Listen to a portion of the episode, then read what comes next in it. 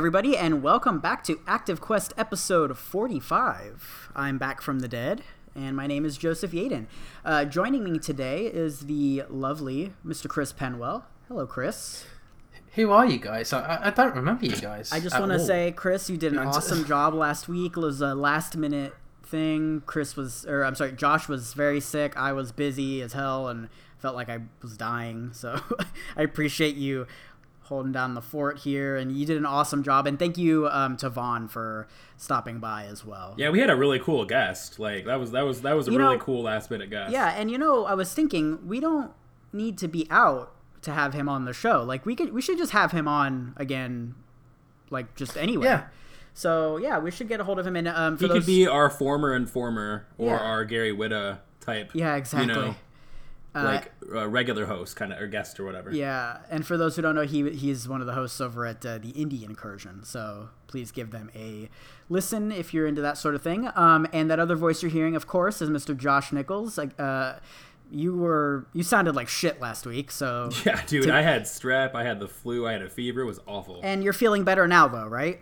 Yeah, I feel a lot better. It was actually really cool when I went to the doctor because I was like, "Hey, I'm here because I feel like shit. I need to know. I think I need antibiotics. Not sure. I just feel like crap."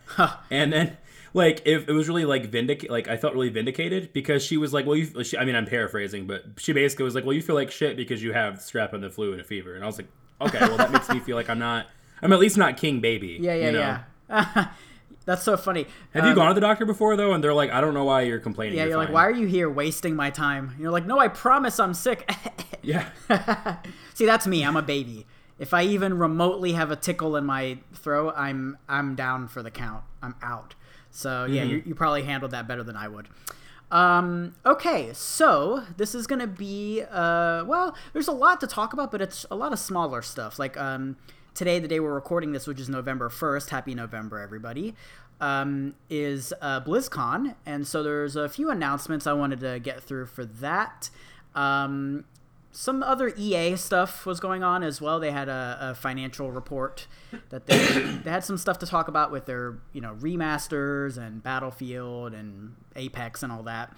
Um, the review embargo for Death Stranding lifted today, and so all the outlets that got early copies had their reviews ready, and it's been it's just been really God interesting. damn it, Chris. Shut up, Chris. It's been really interesting to see like just how polarizing this game is, you know? Cuz on on on one hand, a lot of people are, you know, saying how boring they think it is, and on the other hand, a lot of people are saying, you know, how important they think this game is and how awesome it is that, you know, it's so different.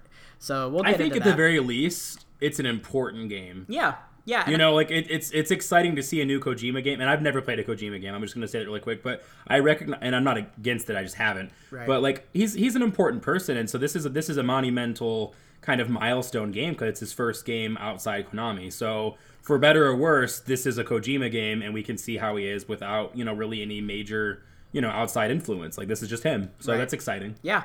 Um, and then we've been following this game since its release. Uh, this bloodstained Switch patch finally was released. Uh, let's see.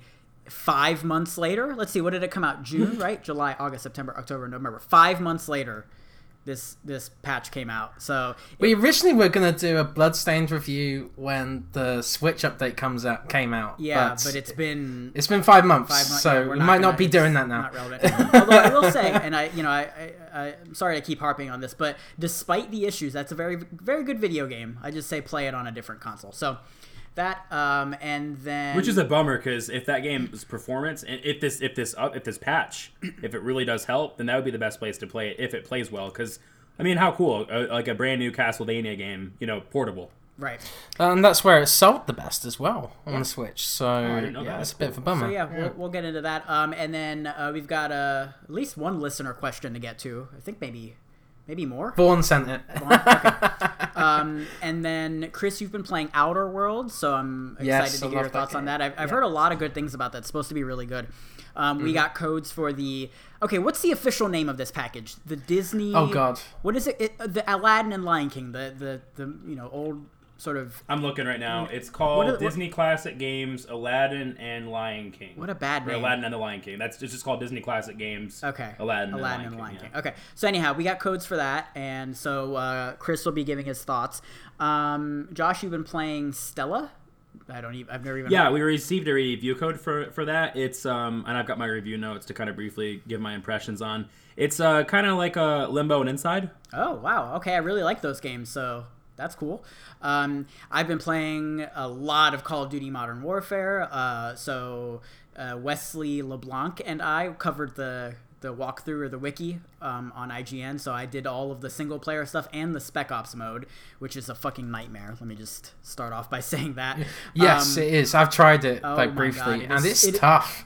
Wow, dude, it, it's like broken. Honestly, like I'm not. those checkpoints are nuts. There's no There checkpoints are no actually. checkpoints. Yeah. There's So- no checkpoints. So anyhow, What? we'll talk about that. I've been playing Luigi's Mansion 3, which man, I just can't believe we live in a world where we get games like that. Cuz, you know, I, I as much as I love Call of Duty and all these games that we typically, you know, that are sort of familiar to us, and then you get something like Luigi's Mansion and it's just so weird and different. So, we'll It's, discuss it's the that. best time to be a gamer. Yeah, honestly, really. it really Um, is. It's also great that Nintendo did sequels, not only first on the 3DS, of course, in 2013, Third- fir- and then 14 now, like I mean, yeah, like the I mean the, the, the what 2001 I think for the first one, Yeah. and then 2013 for the second one, and then 20. I mean, like what a what a what a time gap. The- Right. The, fact they still stuck with it's great. Yeah. I can hear. I can hear some something. I can hear something in the distance. What, what, what's Oh, that? what's that? Oh. Oh. It's, it, that's internal screaming from F Zero fans. No, okay. I thought you were saying LaCroix. I just opened mine. oh, okay. No worries. He thought it was F Zero fans screaming, but it was just It sounds a lot like LaCroix. Yeah. Yeah. Very similar.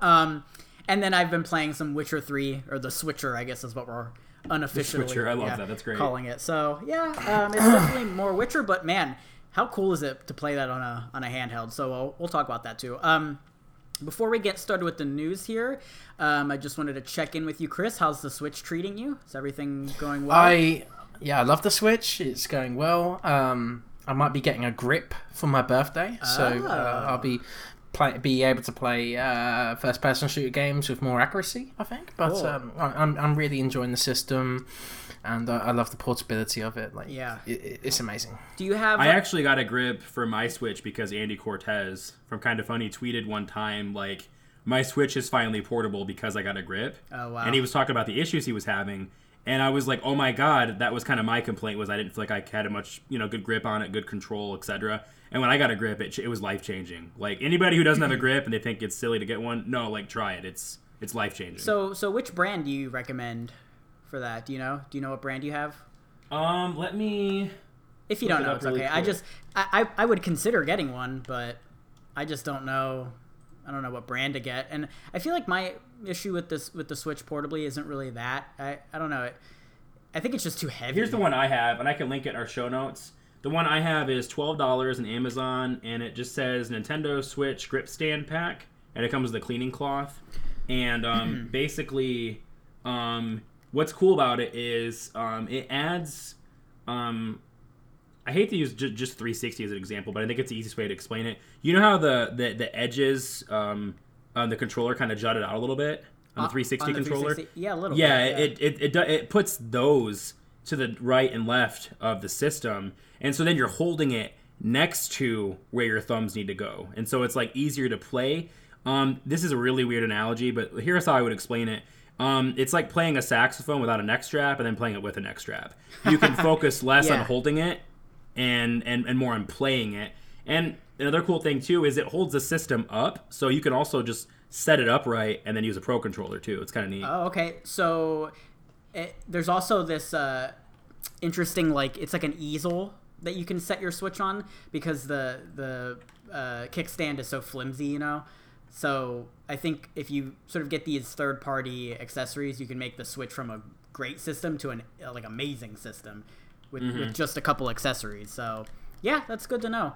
Um, so uh, Chris, I guess, had to just what I think he just let his parents in. So maybe we'll we'll wait a second here for him. But other than that, Josh, um, have you been having a good week uh, recovering from being sick and everything?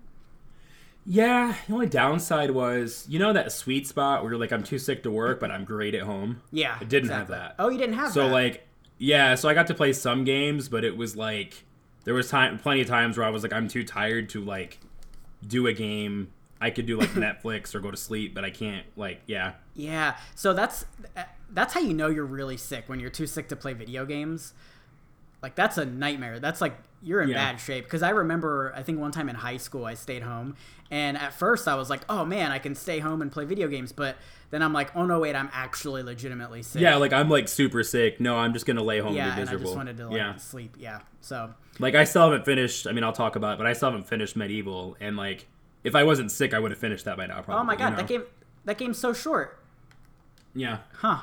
Okay, well, I guess yeah, fair enough. You've been sick. Um, Chris, you're back. So why? Yeah, no, you just you just slackers, guys. You just want me to do all the work, right? Okay, yeah, fair enough. I'm just kidding. I'm just kidding. Jesus, I basically beat the the Modern Warfare campaign in like one ish sittings. So I it was like like a little over. It was two sittings, I guess, but it was like one like one hour sitting, and then the re- I just beat the rest in like the next day. So, okay, enough about all that. Why don't we jump into some news, you guys? Let me take a drink of my Lacroix here. Hmm, that is spicy. Yeah, my stomach's kind of on fire. Kennedy and I just went to a restaurant called Maiz, which is Spanish for uh, corn, and it's this like Venezuelan restaurant, and they have these uh, tequeños. I don't know if you know what they what that is, but it's like a cheese-filled dough stick. I guess I don't know. That And sounds great. It's incredible. It's amazing what you can accomplish with cheese and bread and butter. It's like that's all you need in life. But anyway, I, like dipped it in this butter. hot sauce and my stomach's on fire, and then I just drank LaCroix and my stomach feels like it's even more on fire. So hopefully I don't explode here. Um, okay, so as I mentioned at the top of the show, today is day one of BlizzCon. Tomorrow is the second and final day. Um, and, you know, a lot of that stuff is PC oriented, which I just, I am not too educated with, and it's not really my cup of tea, but there were a few console announcements here. So the first one was uh, Diablo 4 got announced, and a lot of this stuff we already knew about beforehand. It was leaked, but um, Diablo 4 looks really interesting. There were these two trailers they put out. One was like a gameplay trailer. I think it was only about three minutes long, but then they put out this cinematic trailer with, and it looked live action. I'm pretty sure it was live action, and it was like nine minutes long, and it was crazy. It looked like I don't even know, man. Like Lord of the Rings, but just like super violent and just, you know, with a Diablo aesthetic. Really cool. So apparently this game is supposed to be more geared towards like the older fans and it's supposed to be a lot darker and more brutal. I don't really know what that means. I've only played Diablo 3, so I don't Yeah. know. But anyhow, um, did you guys see the announcement for that? Yeah, it looks it looks neat. I'm not like super invested in Diablo. Like I think it's cool. It's Yeah. just you know we only have so much time and I haven't played a lot of it, but it looks good. Um, I agree with you in that I think it looks like it's probably geared more towards the older fans, which I think is probably good because man, the first like two years Diablo three was out, all I heard was people bitching at work about how upset they were. For some Oh, reason, yeah, I think Diablo three is fine, but Yeah. Yeah, that's so fair. I mean that's that's good that they're looking at you know making more fans happy. That's that's good. Yeah. Um, so there was another report, and this actually didn't come to fruition today, which is surprising, that um, Diablo 2 Remastered would be coming out. I was so sure we were going to see that today, and then nothing happened with that. So I don't know. Wasn't that didn't they they announced that for mobile? So you were saying that they were going to announce it like a release date? No, I don't. No, no, no. I, you're you're thinking. Because they of- announced the Diablo 2 remake like last year for mobile. It just hasn't come out yet, right? Oh, I don't think so. No, is that? No, that's Diablo Eternal. You're thinking you're, of you're or thinking Immortal, About. Immortal, Diablo Immortal. It must- Oh, is that like a new Diablo game? Mm-hmm. Okay, yeah. Yeah, that's the one that Diablo, everybody got really mad about, and like Blizzard said, "Don't you guys have phones, right?" Yeah, guys- that that guy he he became a meme basically when he was like, "Is this an out of season April Fool's Fool's joke or something?" You know. Yeah. So so Diablo 4 no release date coming out PC, Xbox One, and PS4. Um, the other big announcement, and Chris, this is for you. Uh, Overwatch 2 got announced, so so that's awesome. Yes. Chris, why don't you give your thoughts on Overwatch 2 because I haven't really been following the story a whole lot. So yeah, uh, Overwatch 2 is super exciting to me. Uh, they've given it a new look. There's new UI. There's new characters, but the biggest thing is the focus on story, which I've been craving for a very long time. Like the lore itself is super interesting.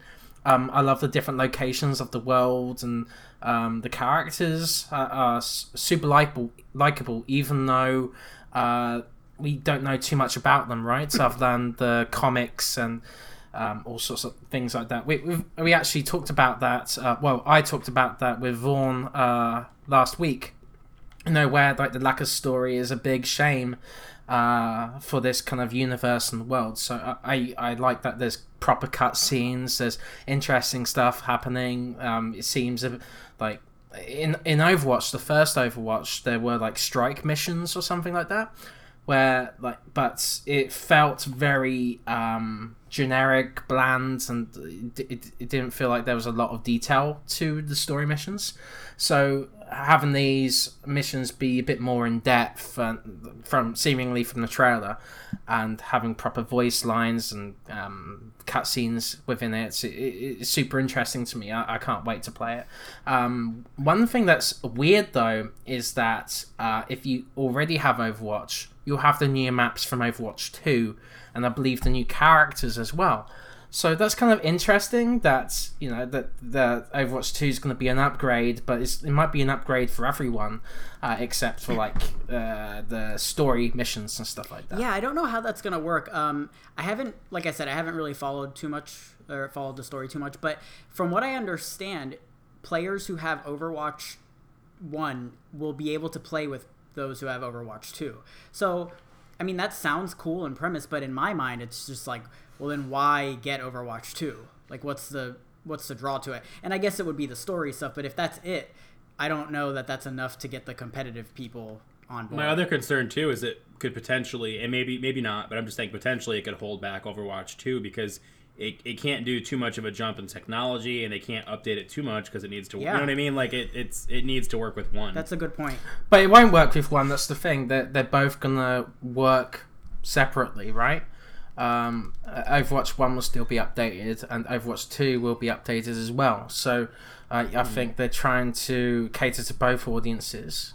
Right. Yeah. So um, the other interesting tidbit is that it's actually coming to Switch, which to Yes. me is really interesting because the um, first Overwatch Switch port was not very well received. Like a lot of people were. I don't know. I don't. I mean, I watched Digital Foundry's video on it and was like, I'm not getting this game. yeah, yeah, yeah. Like, it just it just it just it uh, doesn't look like it was ready to be released. Like it looks like it almost plays looks like it's unfinished. You know. right. And so And I don't I don't mean graphic like textures. I mean like stuff like pop up and frame rate issues. You know. Yeah, and, and what's interesting about it is that you know it's a it's a multiplayer game, so you basically have to be you know tethered to Wi-Fi when you play it, mm-hmm. and so at that point you might as well just play the console version, right? Like mm-hmm. there's no re. I mean, it's not like you can play it while you're on the bus or whatever, you know, like. So yeah, that's uh, just kind of a weird game, like a weird choice for it to come out. But yeah, Overwatch 2 coming out now. Maybe it'll play really good on the Switch, like the second one, because they're making it with the Switch in mind. That's Yeah, that's a good point. Yeah, maybe so that's fair. Maybe this one will be the one you want to get because it's like built from the ground up, uh, with Switch intended to be the the you know uh, released on the Yeah. Switch uh, right away. So yeah, that's a, that's a good point. Um, so we didn't get a release date for that either. I don't think, right, Chris? I think it's 2020 because they Yeah. did mention PS4, PC, Switch, and Xbox One, right? So I Right. think uh, I think I it's don't not think that they were far ready off. to announce these games yet, and I think it's because of the next thing that Joseph I wants talk have to disagree because it, it seems very in depth. Um, they released a nine minute cinematic called Zero Hour, uh, which kind of shows the concept of the game of like, okay, Overwatch is back after many years of being defunct, right? So, Well- uh, and it was very elaborate. The the um, CG looked better than it has previously, and like, it just made me super excited uh, for the game's concept. Um, and then they had a three minute gameplay trailer as well. So yeah, it seems like it's far along, um, but uh, maybe Diablo Four was kind of pushed forward, perhaps. Yeah. but well, that that, also also, had an, a nine minute trailer.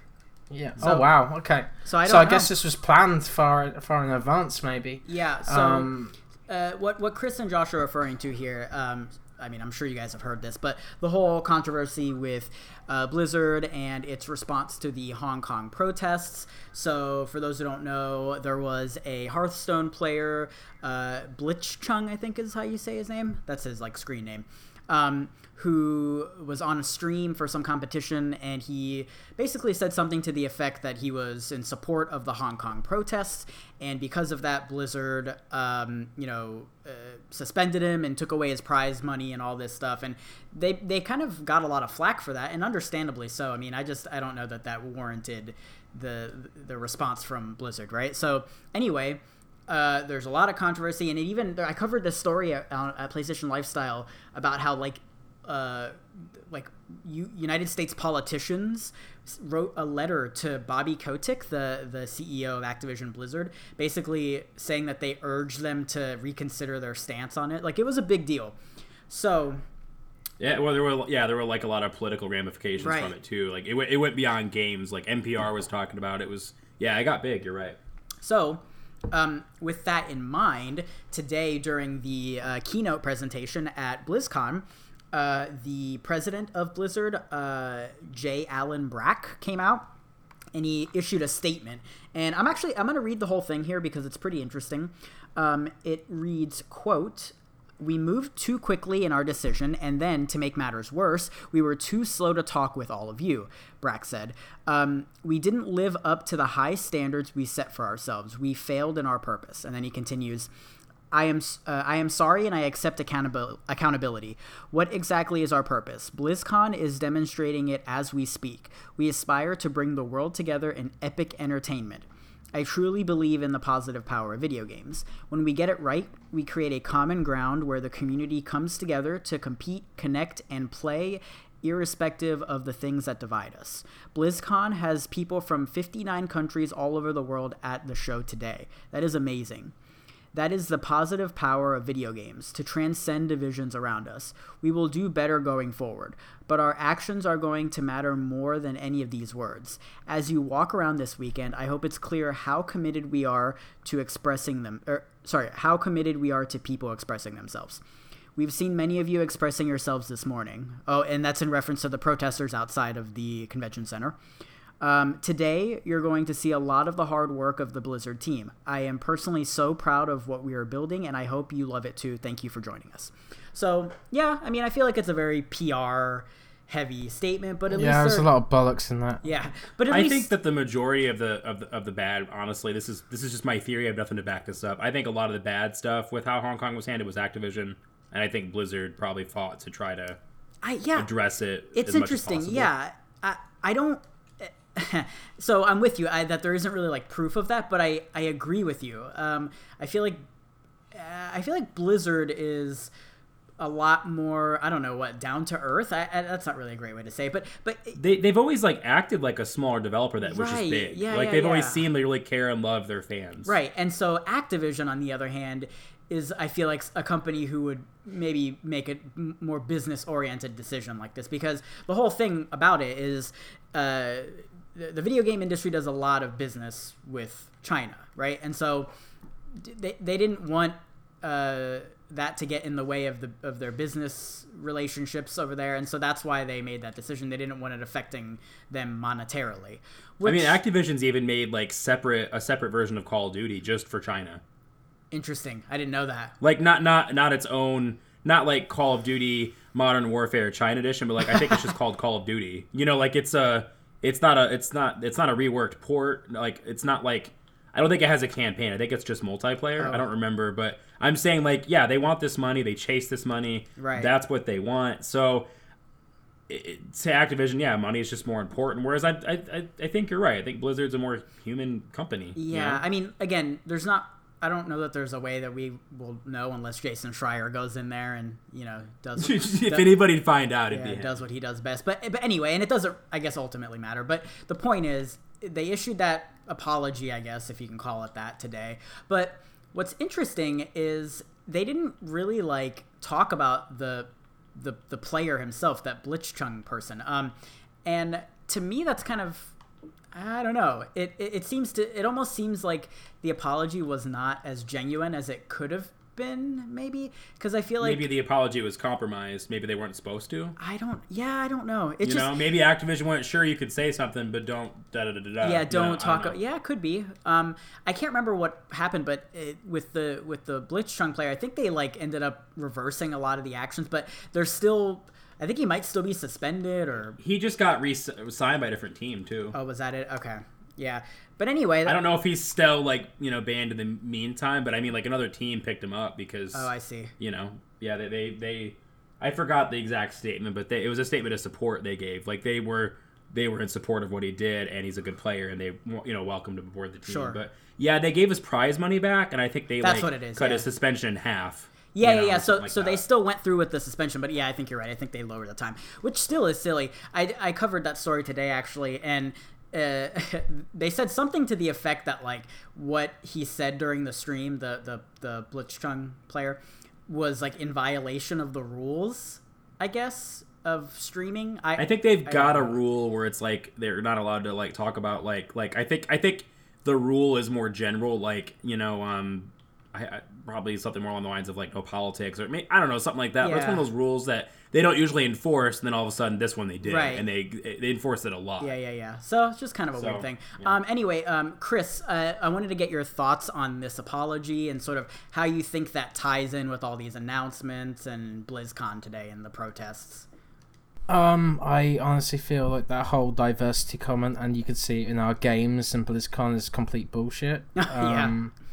It, like honestly, if you believed in like your games and you know the message they're trying to bring, do do what your message, do, do what you say basically, right? Like, Sure. like the the Blitzchung, he didn't get his money back. He wasn't, um, you know, hi- his ban wasn't lifted. You Oh, know, I think like, he did get his money back. Yeah, I think he did. he did get his money yeah, back. but but Yeah, he got the money back, but his his suspension was only cut in half. He was still suspended. He's still suspended, right? Yeah. So, um, yeah, that's that's a bad move on their part, I believe. Um, but I don't know. Uh, it's a, it's a start, I guess. yeah. Uh, it's just something that has to be remedied over uh, months or years to come, right? It's it's it's something they have to figure out as a company, and you can't really do that immediately. So it's a bit of not good situation for BlizzCon and Blizzard.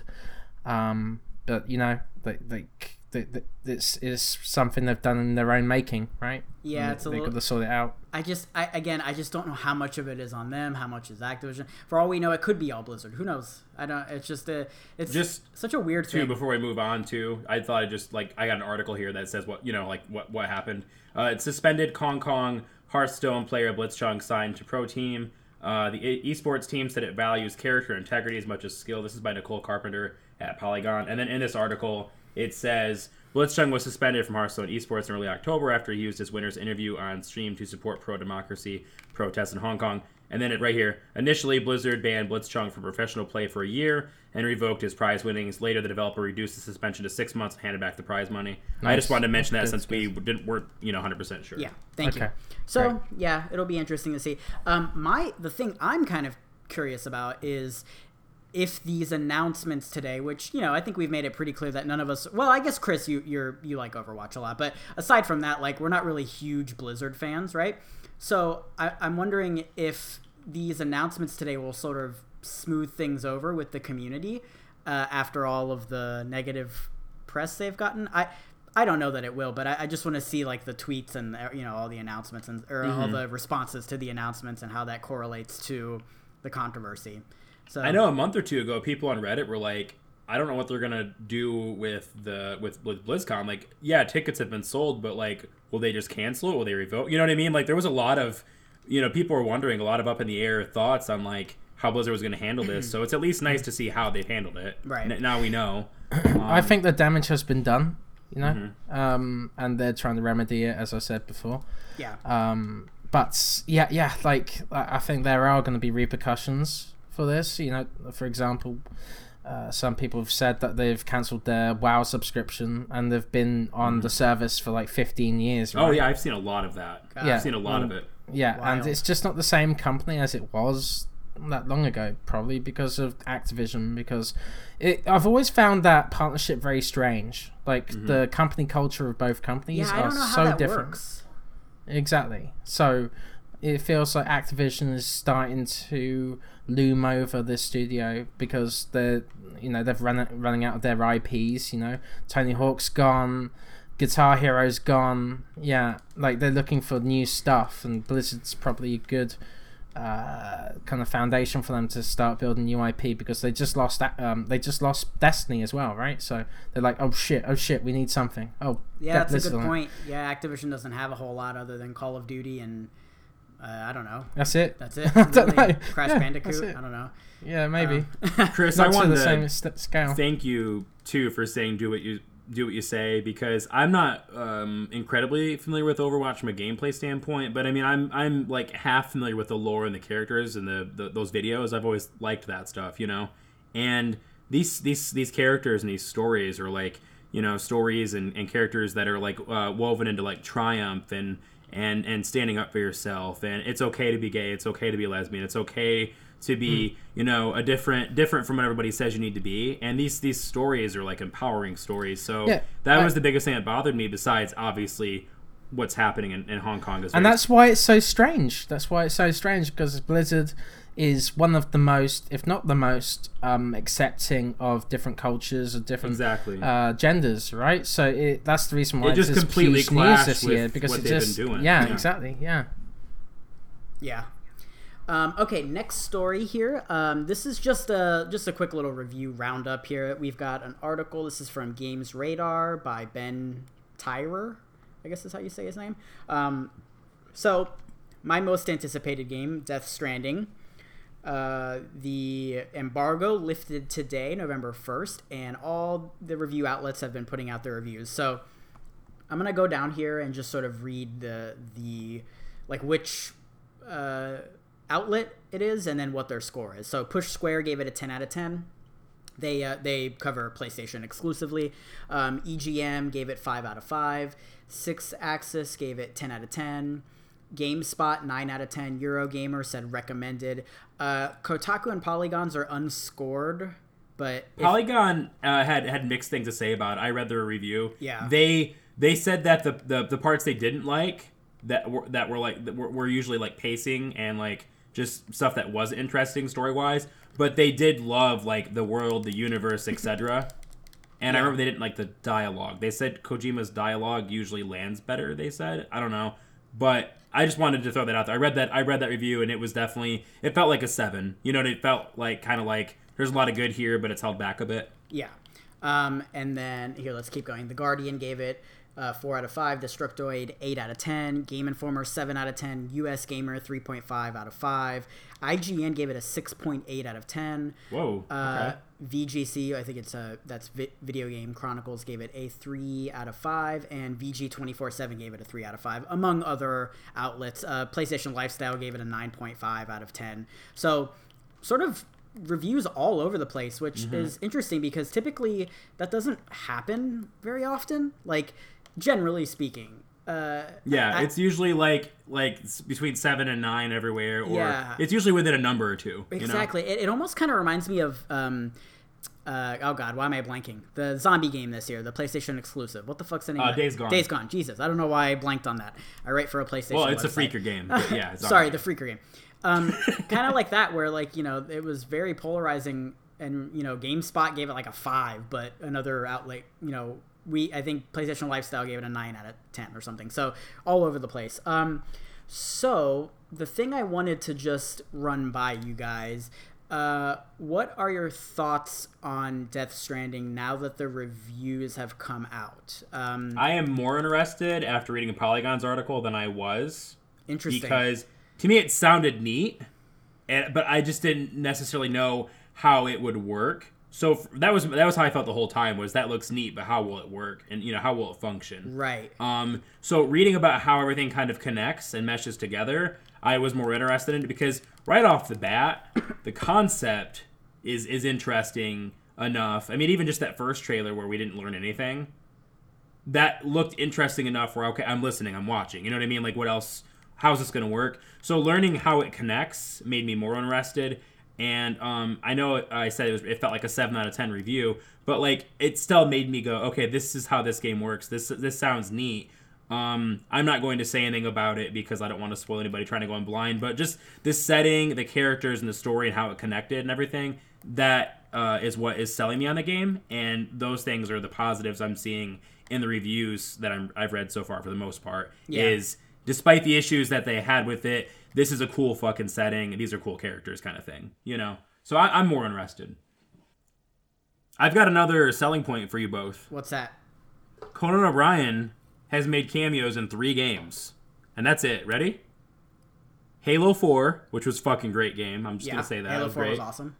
Lego Batman 3 Beyond Gotham. He played himself, but he was in it. Good and game. this game.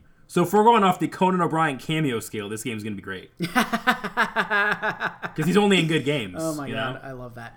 Um, so we'll see how it shakes out. I didn't get an early copy or anything, so I have to get mine on launch day, like the rest of you peasants. No, I'm kidding. I'm If we get a review copy, Chris has to review Yeah. it. He has yeah, yeah, to. yeah, yeah, yeah, exactly. Like Um, we, he has to play it. Yeah.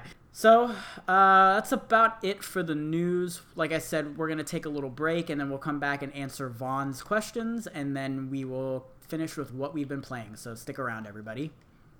Okay, everybody, and we are back. Thank you for sticking with us here. Um, so let's get to. It looks like we only have one listener question, and that's okay. Um, let's see here. This is from Vaughn Hyde, who you know, friend of the show. He was on last week. He asks, "What has been your favorite moment of Active Quest?" My personal favorite was when Joseph was asked to describe "fuck, Mary kill" and just said "fuck, Mary kill" back. oh, to, to that was to uh, Christina, right? She was on the show and she was like, "What's fuck, Mary kill?" I'm like, "Well, you fuck and then you marry and then you kill." okay. Um, I don't know. I'll have I to. like the PG version, which is first favorite, second favorite, no thank you. Yeah. Um Jesus. Let's see. Favorite moment. Uh I do really like it when Chris makes weird voices. That kind of that always that always gets me. Like when we were playing Red Dead and he did his Arthur impersonation or Mario ha- Mario having sex with Peach impersonation. That's a good one Oh no, I forgot about Um, that. No. let's see. Uh, I don't know. Anytime we talk about Sonic is usually pretty good. Um, whenever Chris does his impression of Josh talking about uh, Game Pass, Pass. It's it, it's coming up. It's coming up this week. yeah, Get ready that's for it. always really good. um, I don't know. I, I I don't know that I have a one favorite. I mean, I. I I think every week is really fun. I don't not to be cheesy, you know, but hanging out with you guys and just shooting the shit is always really good. So Yeah. yeah, that's it. Um, what about you, Chris? What do you think? Uh, for me, I was gonna bring up like when, when I did the Xbox Game Pass for the first time. Like when when Josh wasn't around on the podcast, I was just making Oh. fun of him. Yeah, that was good. Yeah, um, Game Pass, Game Pass, Game I can't do Pass, it. Game I, yeah, Pass. yeah, I can't do it like you do. need to get Xbox Game Pass. Game Um, and also I would They should start say paying me though. I would say the episode with Chris Souza as well was great. Oh, that's a great episode. Yeah, yeah, I, I love so- that episode. Yeah. Yeah, he and he's so smart and he's so informative and it's just really interesting to hear him talk about that stuff. Yeah, yeah, he's awesome, man. He's a really nice guy. Yeah. really nice guy. Um, cool. Josh, what about you? Um, I, I like I just I don't know I like I like talking about video games and I like video games, but it's also cool that I like getting to you know hang out with you guys too. Like it's nice that like when we're done recording, we're not like oh my god, I hated that. You know what I mean? Like it's nice that it's just you know it's it's fun. Yeah. So, but you don't have a specific moment in mind that you really that My my you? favorite moment is I listen to it sometimes. Okay, I've got it saved in my desktop, Oh God. and it's when it's you're doing your Luigi impression. Oh, That's can you can you play it for everybody? Yeah, I'll play it right here. Okay. But yeah, it's great. Um, it's on my desktop, and it literally just says, "Where's it at?" It says Joseph Luigi impression, and I'll double click on it and smile. Uh, Okay. I, I don't one- remember what this sounds like, so so if you could can can you play it so I can hear it or Yeah, I'll throw it in our I'll throw it in our chat. It'll it, okay. It's in our chat right now. okay. Okay, there it is. oh, that's good. And it's great. I wish that's what my phone did when I got a text. I don't even I remember that. Like I, I'm not denying. I denying think you that. were I- just talking about how excited you were for Luigi's Mansion. oh, was you that okay? That wasn't like even that. during the episode, was it?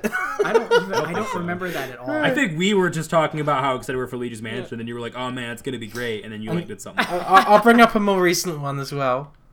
okay. Um, when uh, Joseph revealed that he likes principal porn, that was hilarious. oh yeah, that was a great. Oh my god, that was that I- great. that I- when I revealed that officially, when it was officially confirmed. Guys are dicks.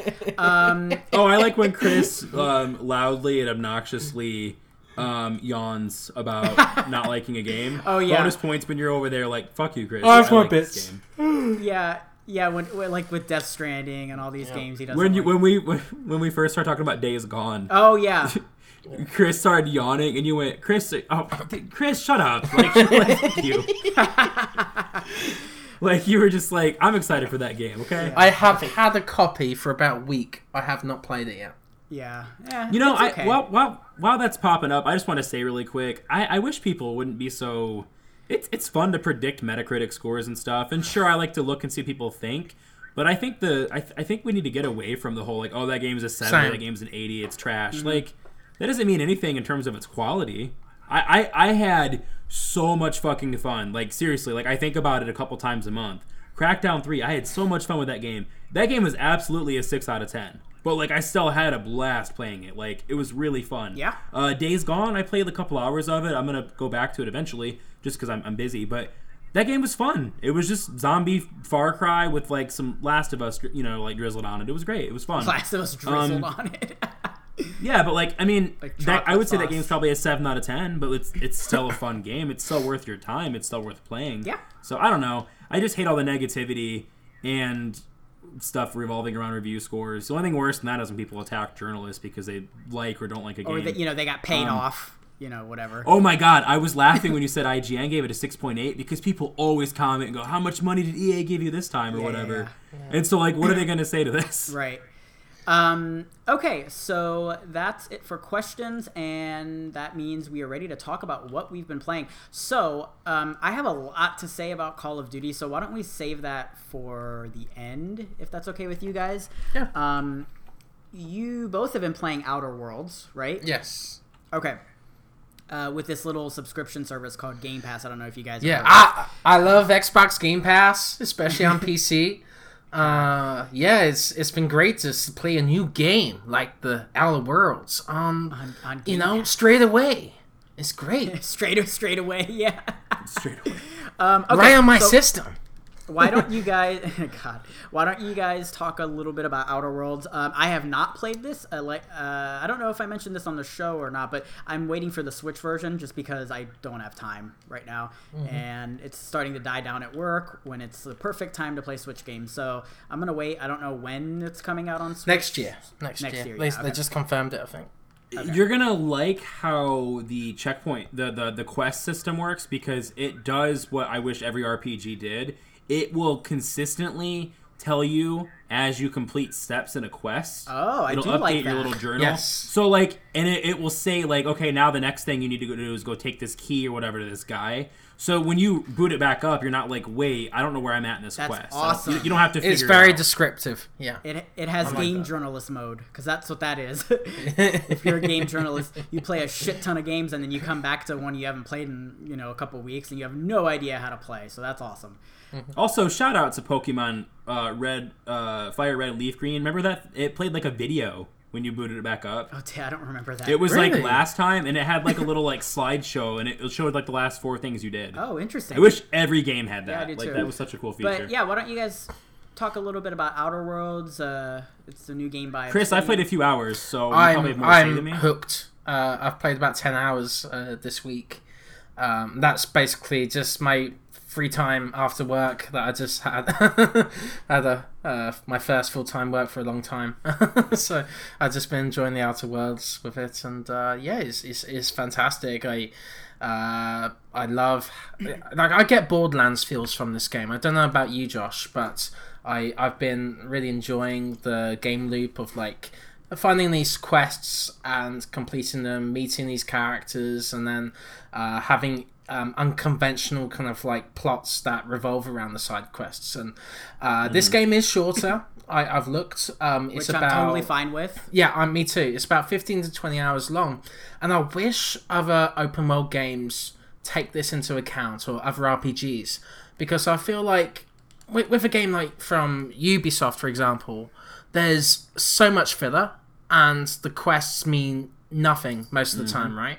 But every every single quest, so yeah, every single quest in the Outer Worlds has something interesting to it. The characters are well written. They have some sort of punchline, or uh, and um, with every quest, almost you can make a decision uh, that will affect the the ending. Uh, for example, you can. Basically yeah you get different endings to your uh to the way you uh, interact with the quest so um you can for example steal something uh, uh and then just take it by yourself without finishing the quest um Interesting. you or you can uh yeah so th- there's there's all sorts of they different account for everything too. Yeah. So depending on how there's not like there's two ways to complete this quest. There's multiple ways to do it, and they've thought of everything. So responses, character interactions, um, the way the quest will actually go are dependent on your actions. Even though that's not the focus point of the game, I'm saying the game behaves like Yeah. it should.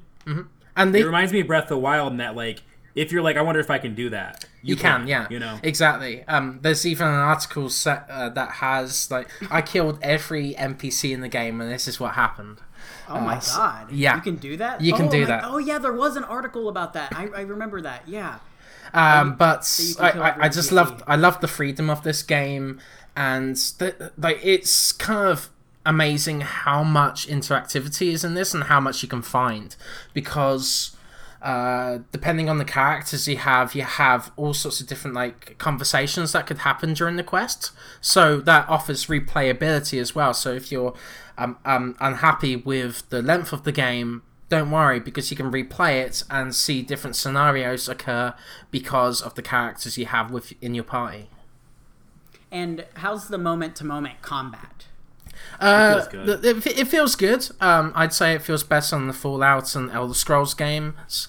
Um, the shooting feels nice, and uh, the I, I, I like the different variety of weapons that you have. Like for example, this is kind of a spoiler.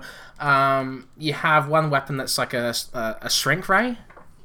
Oh, So cool. that's kind of cool. It has like these different science weapons you can collect. And That's interesting to me because stuff like that you stuff like that could break the game easily, but I'm assuming it doesn't, right? No, So- it doesn't. No. Yeah. Um, and uh, you have like, uh, like it feels super easy. By the way, like the difficulty to me, I, I what I've played it on yeah. normal. Well, hold, hold on, hold on. yeah. There is there is there is a really really hard difficulty. Yes, there is. and it's it's the same difficulty type thing you could do in New Vegas, which is where like you have to sleep, you have to drink. I'm just I just wanted to quickly throw out there, it can be harder if you really want. yeah, exactly. And I, I think But it's yeah, been a bit too easy for easy. me. Um, and I've been able to plow through the game pretty quickly because of that. Uh, I've only died like twice or something. So if you're looking for like a story focused experience, but don't want like a really hard game, then you know th- this might be for you as well. Uh, yeah. So It's funny too. The dialogue's the, great. the dialogue is fantastic. Yeah, like uh, I've laughed multiple times. Yeah. has one of the best ingredients when it comes to a, a studio that make likes to make RPGs. They understand characters and they understand the way their characters should behave and talk and act and they understand character motivations. So like even NPCs in this in this world feel, you know, like people and like that really adds an It important feels like they've had a element to an history for sure. Yeah. um, and they interact with you in different ways and not super generic. Like one, like is super aggressive towards you, and you like it gives you options to like be super aggressive back. Uh, so you're trying to act like her, so you can um, g- give yourself kind of like uh, um, a semblance to her, right? So she can relate to you, you can relate to her back, right? So it's kind of it's kind of cool where it goes in in that retrospect. Um, and yeah, just the the character development in this game is amazing. Like uh, one of my favorite uh, characters so far this year. Oh, what's the name? Shit, should remember her name. Laura Bailey. Yeah, that's her. Yeah, yeah. Do you remember the character name? I can't remember the character name, but I, I, I haven't gotten to her yet. But like I hear everybody talking about how great she Yeah. is. Cool. Which I mean, she's always great in games. I just mean you know how great she is in this game. Yeah. So that's awesome. Yeah, I can't wait to play it. I really want to get it on PS4. I just don't have like I'm not home often, and when I am, I I'm working or relaxing with the cats. You're gonna like playing this on Switch, uh, assuming that it's like a you know good port, like Right. you know performance wise, like frame rate, which I don't see why it wouldn't be. This game plays really really well. It's really smooth. Um, it works well. So I don't. I I, I have. I'm, I'm playing an Xbox One S. I'm not playing an X or a PS4 Pro. Um, and it's really smooth. So what what I'm what I'm saying is I haven't had any performance issues on this. So I think it'll be easy for the Switch version not to because you know they could just lower resolutions and textures. It'll probably be like you know Doom is on the Switch. You know where Yeah. yeah, it looks reserved, but it, it works. and if they can get Witcher running on Switch, I I feel like lots of studios don't have an excuse then. No, and they put it all in that one cart too. And by playing the, The PC version, part that they I can see them doing it on Switch. Um, Cool. There's, uh, I, I haven't seen this in a PC game before, but there's like a resolution setting where it has like a percentage by it. So like if you in- decrease the resolution quality, it improves the game's performance. Um, So that's Ah. really cool to see. I've been using that for my laptop because um, for this game it's low end and it still runs pretty well. So That's good because like that's the first thing I want lowered as far as I want the game to play well. Like yeah, that's fine. Lower the resolution, keep the frame Yeah. rate. Yeah, that's cool. Yeah. that's great. Um, cool. So, Chris, um, why don't you talk to us about these two uh, Disney games that just came out? And again, remind me of the name Disney Collection. Disney. What? What is it? Di- Uh, let Di- me look it Disney Collection, again. Aladdin, and Lion King. I'm sorry. I, I just I can't- Disney classic games, Aladdin and the Lion King. Okay, that's a cool. weird name. Disney Yeah. classic games. Uh, so this is a great port of these classic games. Uh, so I, I love how much uh, thought and passion went into this project. Um, it's it's quite cool actually because what you can do. Well, okay, the, these games are notoriously challenging, right? and I, I couldn't imagine going through this game uh, originally on its on, on their proper platforms. Uh, but on here, you can rewind at any point. You can go back and then try it again. So uh, it's kind of like a VCR where it goes rewind and, and Oh, fast forward. awesome. So you can do That's yeah, the only way I'd replay the Lion King too. That game is bullshit. yeah, and like it's fun, but it's bullshit. Yeah, yeah, exactly. And uh, I was able to finish Aladdin because of that. And I, I, I did enjoy the platforming and the, the game itself. I played more of Aladdin this week, by the way. Um, I, I, f- I, I love the settings that it gives you, so you can do it with a pixel perfect mode, which looks tiny, by the way, on the screen. So I wouldn't recommend it. I wish it was a little bigger. Um, uh, a normal four x three image on your screen, and it, yeah, and then you could do like yeah, a it maintains exactly how it would Yeah. look as closely as possible. Exactly, and then you Yeah, can do a 16 by 9 widescreen image. Uh, but I find a 4 by 3 is probably the best option because it gives you the best uh, quality um, and you can see it. Right. And they've got cool little backgrounds to like fill around the yes, screen too. that too. So, yes. so let me ask you this: um, this collection here, it, it it's got multiple games in it, though. Like Yes. obviously it's Aladdin and Lion King, but it's multiple versions, right? So This is super cool. Yeah, So, because so you tell have us about that. Yeah, so you have the Genesis version. Um, you have the um, Super Nintendo. Um, you have the Genesis and Super Nintendo versions of the Lion King. With Aladdin, you only have the Genesis version. Uh, uh, Okay. uh, wait, wait, no. With Aladdin, you have only have the Genesis version, and basically, um, they've reworked the uh, Aladdin um, to the point of like where they wanted the development to go if they had more time, right? So that was really cool. So that's the final cut version that they have, and then they have the original that's- like version, lot. and then they included a trade demo of Aladdin as well in the game. So that's super cool. I like that a lot too. That's really Yeah, cool. and uh, if you don't like a particular section of the game, you can just uh, have the game play itself, and Oh my you could just go through the whole thing and jump in at any point.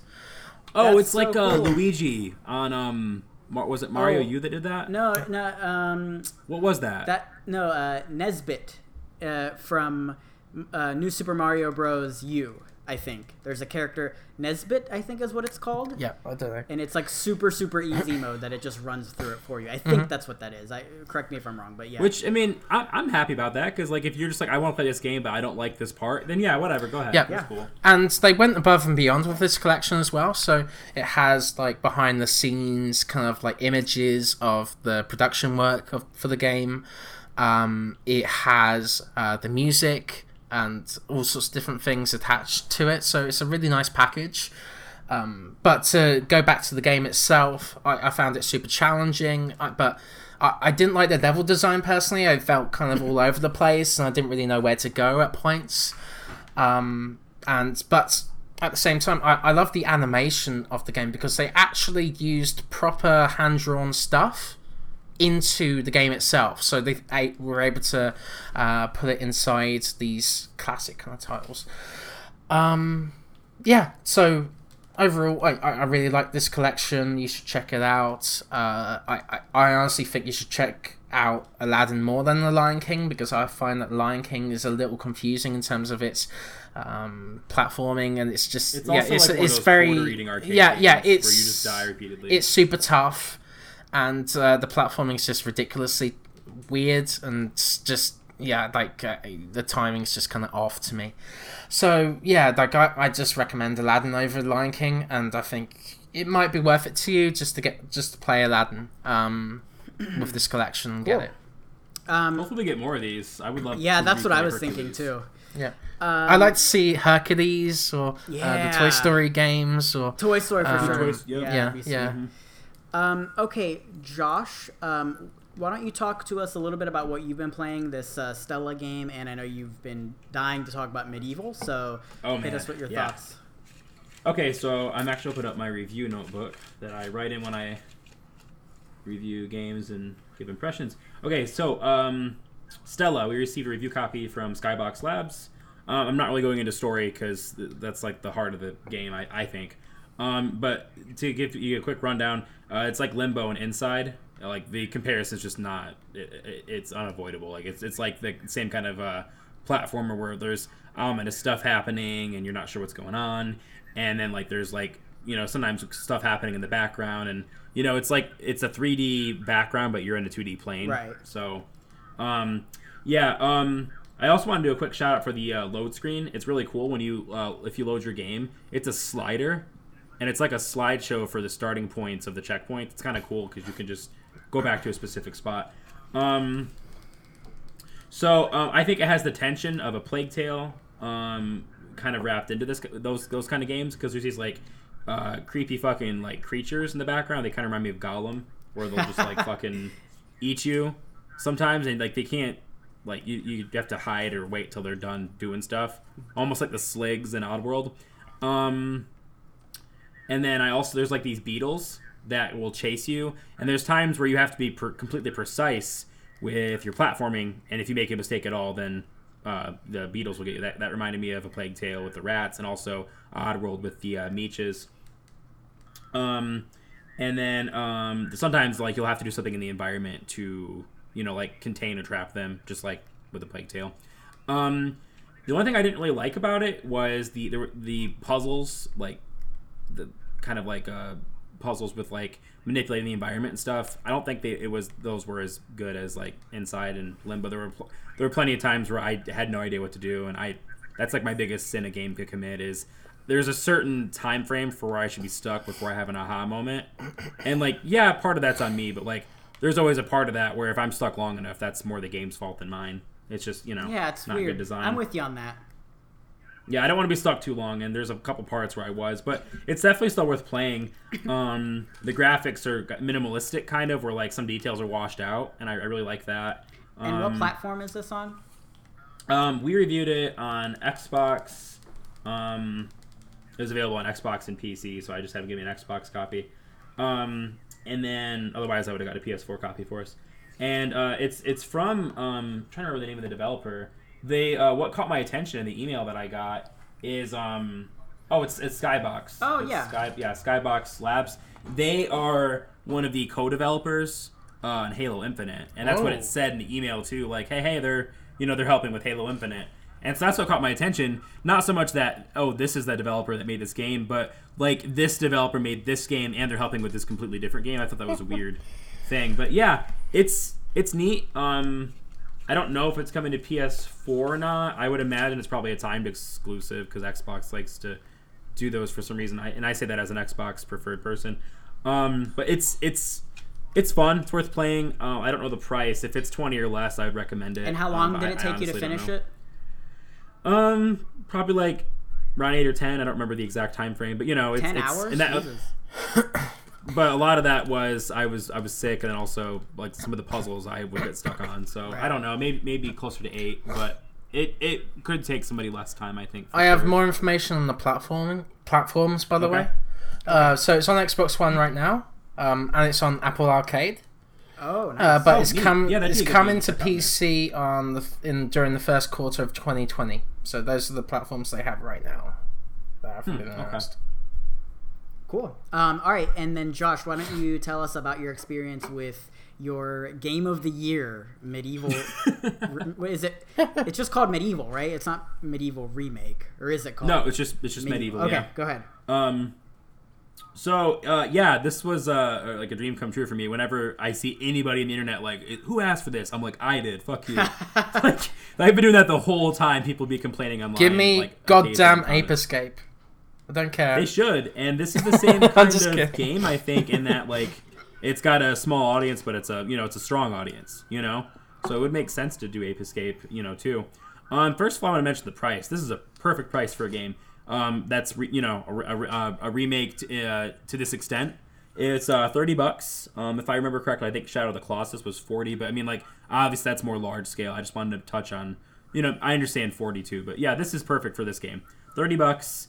Um, it's from the ground up. Um, um, mostly they use the same audio as the PS1 version for the dialogue, but it's uncompressed. You know, it's like the original files before they had to compress them for the PS1, you know, game. But um, that that's a good thing because the dialogue in the PS1 game was fucking great. Like, Yeah, I love. it's yeah, it's it's like the Monty Python kind of like weird British humor kind of like jokes and like like the, these little goblin guys that are on walls like little gargoyles sorry I don't know why I said goblin gargoyles they um they like chide him and make fun of him like you know like they're like talking shit to you the protagonist and saying like ah whatever you'll figure it out and like I don't know it's just it's a funny game um so I, I like that they kept the dialogue. Um, but yeah, the gameplay it's a like 2D. well, I mean it's 3D, but like it's um like Spyro. Um, like a mascot. where like yeah, yeah, like it's um it's not um it's not like Ocarina of Time, you know, um s- s- scope and scale. It's like more like Spyro, where you're in these levels that are you know potentially non-linear, like you might have to move around and find keys and puzzles, but like it's still like a Mario 64 um as far as like length. Like they're not super huge levels, but you know, a little little bit of meat to them. But yeah, I mean, it. I would compare it to uh, Zelda, other, not the scope, but like in the the kind of um, you know, go here, get this, now go here. You have to get this key to get in here, and that key's over here, and you have to get this item to open this area. So there's a, there's a lot of a lot of that. Um, but yeah, you're just walking around, you're fighting bad guys, and you're getting to the other levels, and they're a, a good you know length. I think the average level length, if you're just going from start to finish, and you know getting the um, chalice, which I'll mention that in a second. If you're just doing that and not like exploring every detail, then it's probably the average level length's probably like you know 10, 12 minutes, maybe 15, Yeah. depending on if you get stuck. But you know they're not super long, which I like because you know not every game has to be huge, as we've said many times in the show. Has that collectathon gameplay kind of aged well? Like, it, like I've seen other reviews, and it doesn't seem like it's been received very well.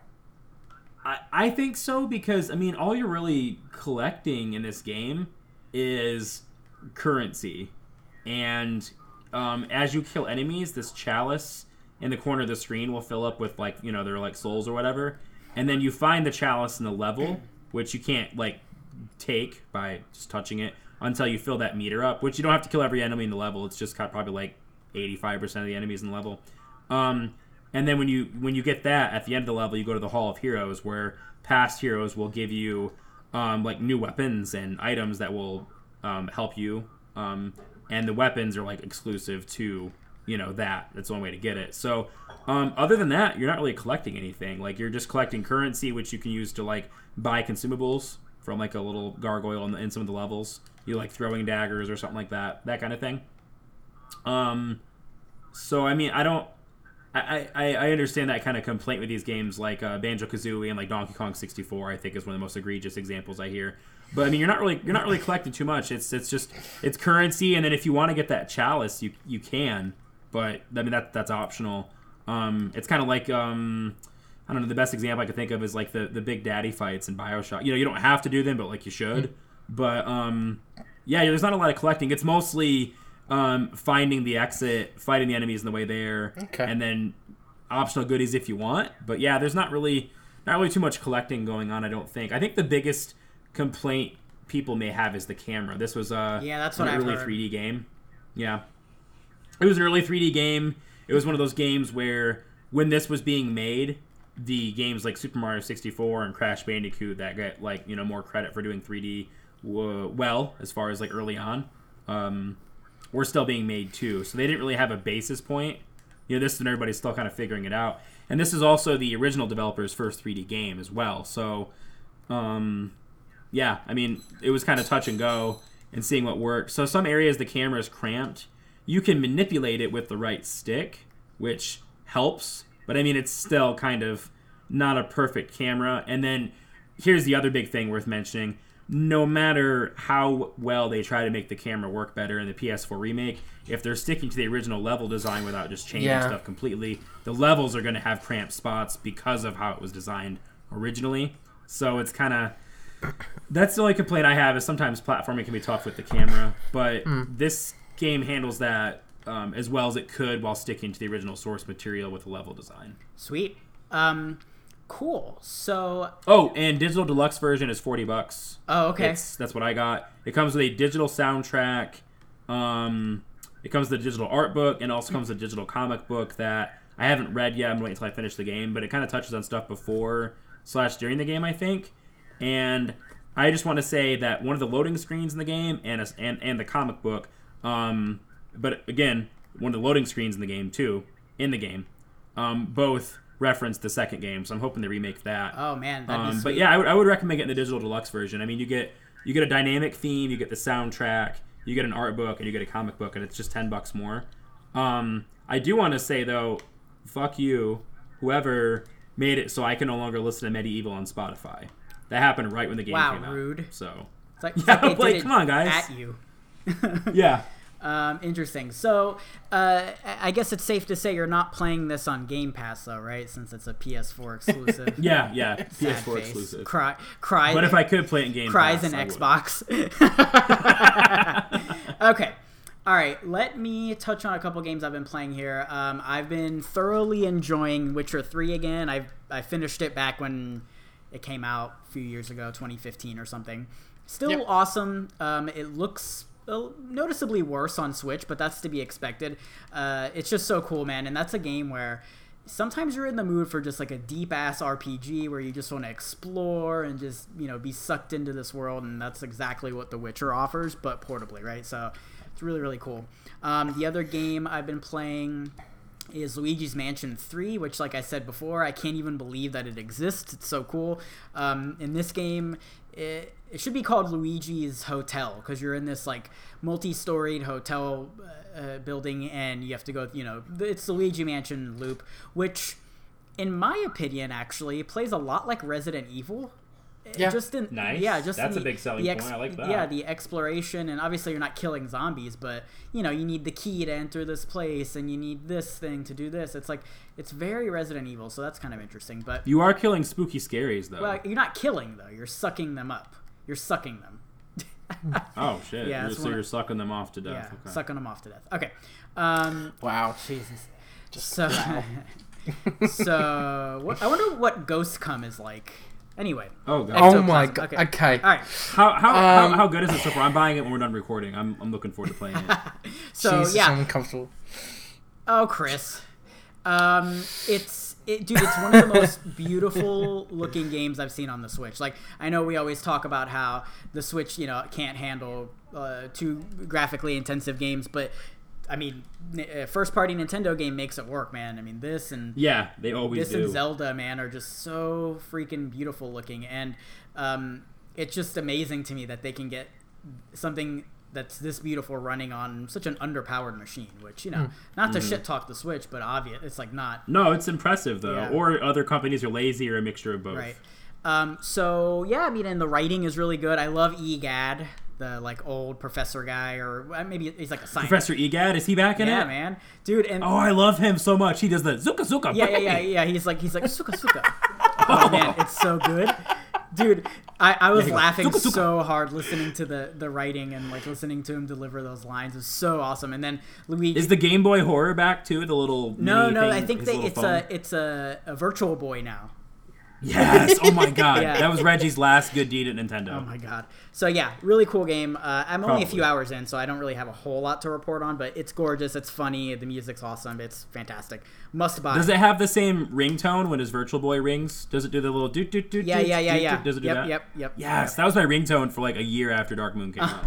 So yeah, okay. It's so good. But the main thing I wanted to talk about is uh, Call of Duty. So I have a lot of thoughts on this. Um, there are three pillars in this game. There's the Spec Ops section. There's you know multiplayer, regular multiplayer, and then the campaign. So, all right, let me touch on Spec Ops first. So Spec Ops are a series of missions that you uh, play with up to three other players. So they're all four player mode, um, and you have various objectives, and you have to you know make your way through the level. The problem with these levels is that they're incredibly imbalanced and, in my opinion, broken. So the enemies will infinitely respawn no matter yep. what you're doing, and that's really annoying.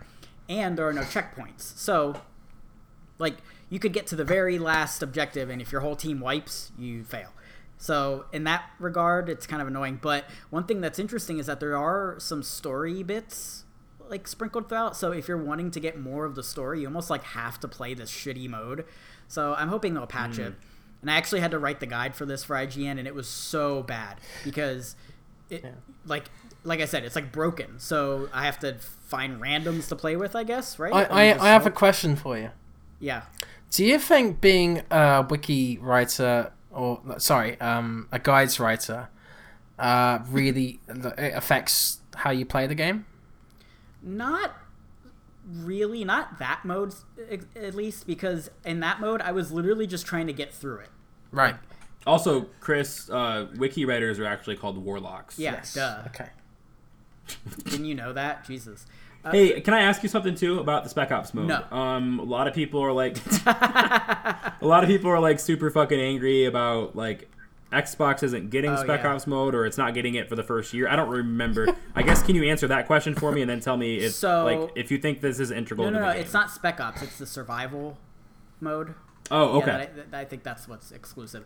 Um, I haven't played that actually, so I don't have a whole lot to comment on it. But yeah, uh, if if you're worried about you know should I play Spec Ops that kind of thing, I highly recommend you skip it um, because you what you want to be playing is the multiplayer mode. It is so fun. Um, like the, the the levels themselves, I think, are pretty interesting. Like a lot of them are, uh, they're not just like you know symmetrical sort of you know uh, they they mirror each other on each side. Like they have really interesting structures and really cool. I, I like the maps. Um, the customization is awesome. I love that they are doing away with the season pass, all that stuff. Um, sweet, sweet. Really yes. cool, man. Like lots of different weapons, lots of attachments, lots of options. It's just, it's like the culmination of you know a decade plus of Call of Duty games, and I feel like they really, really have nailed the customization and everything. So that's awesome. Um, the gunplay obviously feels great. It's you know it's Call of Duty. You know what to expect with that. But yeah, I'm really having a blast with the multiplayer, and it's so great to just pick up and play and just hey, I'm gonna do a few rounds, and you know you just. We should try to play too. We've got a re- we, we got a review copy from Activision. We did. Um, Chris and I are going to put some time into yeah. it. We just you know haven't been able to yet. Yeah. But yeah, we should try to play it with yeah, you. Yeah, absolutely. I think it'd be really fun. I'm not great at it yet, but if I put maybe hundred hours into it, maybe I can be. I'll, I'll ask. yeah, go ahead. Oh, sorry, a fraction of... of, of, of how good I was at Call of Duty 4. Okay, cool. Yeah. Sorry, I'm kind of having an off week this week. Sorry, guys. Um, so, what was your question, Chris? But yeah, my question for you is like, is there enough variety in the maps? Because I've heard it's there's not a lot of maps in this game so far. Um, I think so. Um, it, like okay, so there are different maps depending on which modes you play. So if you ever get bored with the maps, go play a different mode because I mean there are the gunfight maps which are very small. You know, you can like see where the other mm. people spawn mm-hmm. pretty much, right? That's how small they are. And then there's the ground war maps, which are like battlefield maps. They're like huge, Oh, okay. freak crazy, and like there's vehicles and stuff. It's like really awesome. So Damn. Eh, plus like the regular like normal size maps I, I, I think yeah i think you're fine with that um, also i know they're going to be supporting it with more maps and there's going to be like night versions of maps as well so not That sounds good, not yeah. worried about that at all the game just came out so i think it's a great opportunity to learn the vanilla maps and then you can you know get more later Have you played campaign yet? Yeah. Because I've heard the campaign's so good. that's what I wanted to touch on um, last. So the campaign is interesting. I did the walkthrough for it, and I did the well, there are no collectibles, but I did the trophy guide for it as well. Um, okay, so the campaign very linear, very um, like cinematic and story focused, which you know the other games the other games have been as well, but this is like there's no collectibles. There, it's like there's no bullshit. You know, there's no like optional things. It's just this is the story. Play through it, which a lot of people really like. Um, for me personally, I do kind of miss a lot of that, like a little bit more open endedness. But yeah, I mean, if you're somebody who just wants like you know narrative and story, definitely this is for you. Um, Do you mean like more res- like more uh, reserved than like Wolfenstein even? mm, it's so weird comparing. Like you mean like there's no there's no like paths at all. It's just like A to B. Yeah, it's very A to B. There's no re- really Okay. room for anything else. So like in that regard, it's you could kind of see that as a downside, but depending on what kind of gamer you are, maybe that's a positive thing, right? So it just depends. For me, I like a little bit Yeah. more open open endedness, and I like you know having options and stuff. But what? So but eh, it's another thing too is you can beat it in probably like four hours, five hours, maybe. Oh, wow. Really short too. So Yes, I like that. Yeah, and so there are lots of different mission variety. Like there's you know a mission where you're uh, supposed to be stealthy, another one where you're uh, you know in a vehicle, another one where you're you know Ramboing everybody, like it's like loud, you know. Uh, another one where it's like completely pitch dark and you have to use night vision and you're like taking enemies out. It's like really really like there's a lot of variety. Um, but I guess my complaint with it is that I just don't feel like any of it is very memorable. Is the problem? Like, okay, when you think back to Call of Duty 4, there are so many memorable moments. There's like the the uh, like mission where you're uh, what's it called? Uh, all gillied up, you know, where you're with uh, M- Macmillan and you guys have to like wear the ghillie suits and sneak through the grass and everything, and like, you know, can't be I spotted. hear people talk about that all the Yeah, time. like so that mission's really awesome. Um, obviously, like the no the no Russian mission from Call of Duty Modern Warfare Two is really uh, stands out for obvious reasons. But like in this game, I just it, it's all good. Like that's basically it. So I don't know. Uh, it's also very violent, and at times it feels like it's like just just violent for the sake of it. And I know Oh, we, no. we we discussed this before of like, are they just being violent just to you know be controversial so people will talk about it? You know. So, so like, it's one of those things, and, and there were a lot of headlines as well. This was an interesting story. There's this mission called Highway of Death, and in the mission, you play as a sniper, and you have to you're like overlooking this valley, and there are all these like dilapid, uh, like broken down vehicles and um, shacks and everything, and you have to like snipe all these enemies and stuff. And at the end of it, this uh, like s- uh, series of Russian bombers comes by and basically kills everybody who's trying to escape. So I just want to mention it because it's like important and worth mentioning. We don't have to talk about it, but um, uh, one of the controversies with that has been that in the game it's Russia. Right, that's what I was gonna this, say. but- yeah, that's what I was gonna Oh, say. go ahead, sorry. So, so that actually is a real life event, uh, and the Highway of Death is a real place, and i i historically, what ended up happening is the the U.S. forces were the ones who were causing the bomb dropping, and, Oh, and they killed something like. Uh, like oh, something like 600 people and only 28 of them were military so it was you know i don't want to get too political here but the point is that uh, people were saying that they they were like trying to rewrite history and make you know the Russians seem like the bad guys. So it, it's very like I don't know like it, it just being controversial for It's the weird sake taking of it. something horrible and making it a run of the mill plot. point. Yeah, and just being controversial for the sake of it. So I don't know. Uh, there's a section, you know, I don't want to spoil anything, but where you play as a child and you have a gun and you shoot people. Oh. So it's like a, some weird stuff going on, you know. But yeah, I think this is. I didn't know you were gonna say that either. Sorry. Yeah, no- um. Yeah. It's at least um. I don't know. I guess uh, for better or worse, it's nice and interesting to see um, Activision try to have Call of Duty grow up more. Yeah, sure. You know, even if they're not doing it in the best way, uh, agree to disagree. I mean, either way, at least they're uh, making an attempt to to be to, to try to do something different. Right. I guess. So I think if nothing else, play the multiplayer because it's really fun. So that's kind of my Okay. closing thoughts with that. Um, and then yeah, we we got a code for that, so we should definitely play together. Um, okay, so that pretty much wraps it up. I think we went long on this episode, Yeah. uh, but there's a lot to talk about. Um, and yeah, I'm glad we're all back together. Uh, hopefully, nobody gets sick. Hopefully, no enormous projects coming. Or maybe, yeah, maybe, yes, let's hope for some more enormous projects because that's always good, right? I guess. I The don't know. boys are back in Boys are town. back in town. Okay. Um, all right. So before we do our plugging, you know, you can find our show all over the place. You can find it on iTunes, Stitcher, TuneIn, Spotify, Google Play. Uh, you know, you can get our shirt, which we really appreciate you guys doing that. You can find us on Twitter at ActiveQuest Show or contact us via email. And I'm going to get it right, Chris. ActiveQuestPodcast at gmail.com. How was that? You got Yeah. it. I said the shit out of that. Uh, um, and remember to uh, leave us reviews on iTunes. It really helps us out. Um, assuming E3 doesn't change the way they do things, getting enough reviews will get you into E3. So that's kind of cool. Um, and yeah, we just appreciate you guys listening. Uh, Josh, where can people find you when you're not on ActiveQuest?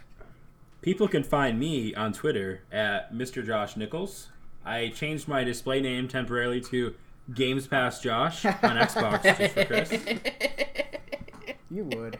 Um, and instead of plugging something I'm working on, I'm just going to say everyone should listen to the new podcast Office Ladies, which is Jenna Fischer and Angela Kinsley going through the entire show of The Office and talking about it. Jesus Christ, It's that awesome. sounds awesome. Um, Chris, where can people find you when you're not on ActiveQuest? Uh, you can find me at Penwell Writes, and uh, that's pretty much it right now. Um, I might be writing a review on the Outer Worlds or and the Aladdin Lion King collection, but right now I am just still trying to figure out what to do with the time I have. So, yeah, there's that. And uh, sorry for being a little uh, worse than usual uh, this week. Oh, Um, Chris. I've had a uh, feel a bit frazzled this week, so sorry about that. frazzled.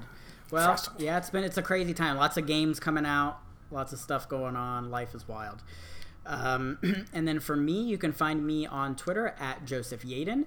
Um, you can find me covering news on PlayStation Lifestyle, and if you need help with uh, anything Call of Duty Modern Warfare related, please check out the guide on IGN.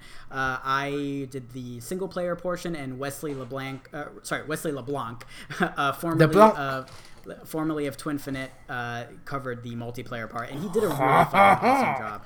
Wesley LeBlanc, oh, oh. He, dude, he did a he- fantastic job. He worked his Oh, ass off. He did. He yes. like he did a really really good job. So yeah, please check that out. Um, thank you everybody for listening, and we will catch you next week for episode forty six. Bye. Au revoir.